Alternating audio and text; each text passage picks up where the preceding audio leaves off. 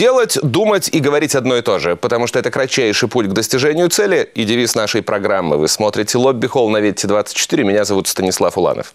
В последнее время ну, года это два последних, когда мы говорим об общественном здоровье, чаще всего там вспоминается слово ковид, как будто все остальные заболевания кончились. Но сегодня мы о здоровье будем говорить в несколько ином контексте.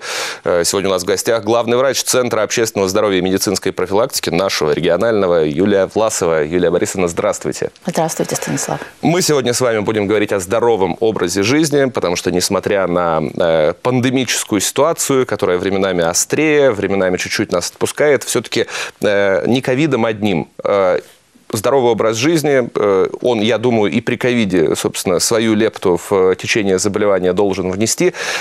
У нас есть целые программы, есть целый нацпроект, который, собственно, предусматривает масштабную работу с общественным здоровьем граждан. Как в Перми мы решаем вопрос привлечения людей к здоровому образу жизни? Да, Станислав абсолютно правы. И при ковиде в первую очередь здоровый образ жизни имеет огромное значение. Э, если говорить о проектах, по инициативе президента Российской Федерации на территории нашей страны реализуются национальные проекты. Один из них – национальный проект «Демография», э, составляющей частью которого является наш проект укрепления общественного здоровья. И на территории Пермского края, конечно же, как и в других субъектах Российской Федерации, этот проект с 2019 года реализуется. У нас разработан паспорт регионального проекта, у нас утвержден план мероприятий, программа, которая включает конкретные мероприятия. И, как я уже сказала, с 2019 года весь этот план достаточно успешно реализуется. Поговорим, собственно, о планах, э, цели, задачи по, в рамках этого проекта. Как, какие они? Основная цель проекта – это увеличение количества доли граждан, ведущих здоровый образ жизни. Хочется, конечно, сказать о том, что Пермский край не очень хорошо выглядит на фоне других субъектов по этому показателю, к сожалению. Перед началом проекта так называемый базовый уровень этого показателя изучался во всех регионах. В целом по Российской Федерации этот показатель был 12%, в Приволжском федеральном округе, к которому мы относимся, около 15%, а в Пермском крае таких жителей всего 5,7%. 0,7% было на тот момент. Это мало. А вот э, с чем может быть такое связано, как думаете?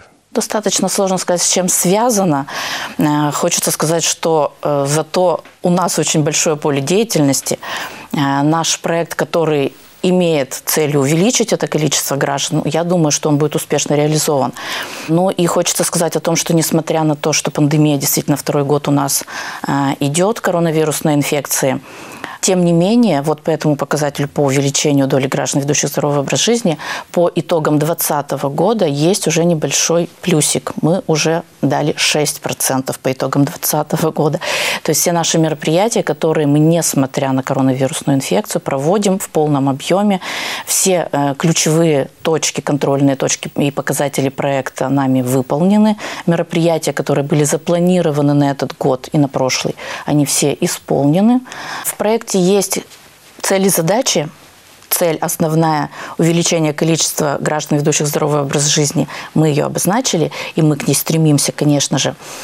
Контрольные точки – это тоже немножечко другое. Это не оцифрованные, так скажем, моменты. Это конкретно календарные даты, которые мы должны достигнуть того или иного показателя. Ну вот, например, до 15 декабря 2021 года 40% муниципальных образований э, Пермского края должны разработать и внедрить муниципальные программы. Этот показатель мы уже выполнили. У нас есть 18 муниципалитетов, что и составляет 40%. Вот. А кроме контрольных точек есть целевые показатели. Это вот уже цифры. В рамках проекта мониторируются два только показателя. Это снижение розничных продаж алкоголя на душу населения.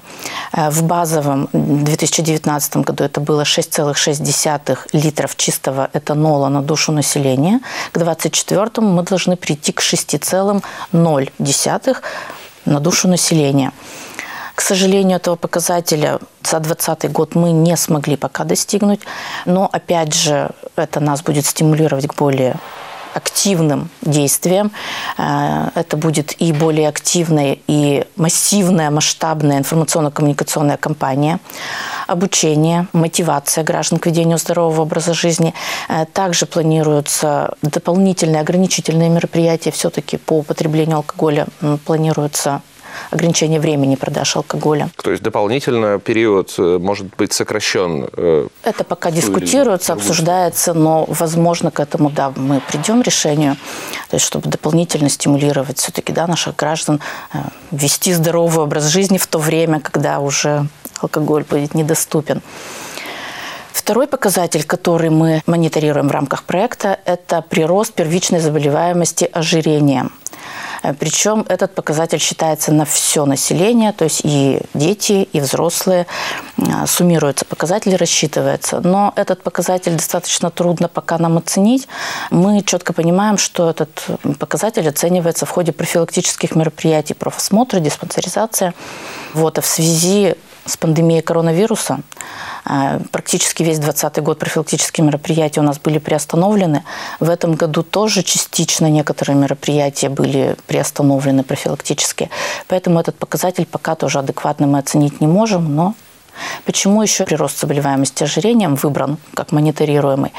Мы в ходе проведения профилактических мероприятий, в частности диспансеризации и профилактических осмотров, э, видим, что на первом месте среди факторов риска развития хронических заболеваний избыточная масса тела, практически 70% э, жителей, кто проходит профилактические мероприятия, имеют избыточную массу тела в той или иной степени. И на втором месте неправильное нерациональное питание – а что нужно делать, чтобы, э, ну, условно говоря, попасть вот в список людей, которые ведут здоровый образ жизни? Там какие показатели? Отказаться от алкоголя, от табака, заниматься спортом ежедневно? Как вообще оценка такая производится? Это все очень просто. Есть критерии человека, ведущего здоровый образ жизни, которые разработаны Всемирной организацией здравоохранения. И ровно по этим пяти критериям мы, конечно же, и оцениваем вот тот процент людей, которые привержены здоровому образу жизни. Это употребление фруктов и овощей не менее 5 порций или 400 граммов в сутки. Это ограничение соли до 5 граммов э, в день. Это чайная ложка без горки это ведение физической активности. Двигательная активность должна быть. Э, там есть тоже определенные критерии. Либо умеренной интенсивности 150 э, минут в неделю, либо высокой интенсивности 75 минут в неделю. Но, конечно же, оптимальным является ежедневная физическая нагрузка, те самые пресловутые 10 тысяч шагов. Кроме вот этих перечисленных трех критериев, это абсолютный отказ от курения – это абсолютный критерий ведения здорового образа жизни. И сокращение употребления алкоголя. Мы не говорим о полном отказе, хотя это тоже было бы замечательно, но сокращение и очень незначительное употребление алкоголя. Ну я вот даже с соли, если начинать, э, уже не попадаю, по-моему, в этот, э, в этот список. И надо, мне в том числе будет постараться, чтобы и э, общую статистику, так скажем, улучшить. Но ведь я, как человек рабочий, как я себя отговариваю от того, чтобы вести здоровый образ жизни, спортом заниматься. Но у меня такой насыщенный график. Я так полагаю, основная аудитория э, этого проекта, э, те, на кого мы хотим повлиять, это, ну, условно здоровые, условно молодые, там, среднего лю- возраста люди, работающие, скорее всего работодатель как-то идет на контакт, э, помогают, э, там, может быть, на рабочих местах организовывать возможности для того, чтобы э, гражданам было легче вести здоровый образ жизни? Или, может, мотивируют как-то? Да, абсолютно замечательный вопрос задали. Действительно, молодые, условно здоровые, как мы их называем, граждане, это основная целевая аудитория. Хотя надо сказать, что проект вообще нацелен, конечно, на все возрастные категории. Это и совсем маленькие дети, дошколята, это и школьный возраст, это и молодежь, подростки, учащиеся, студенты.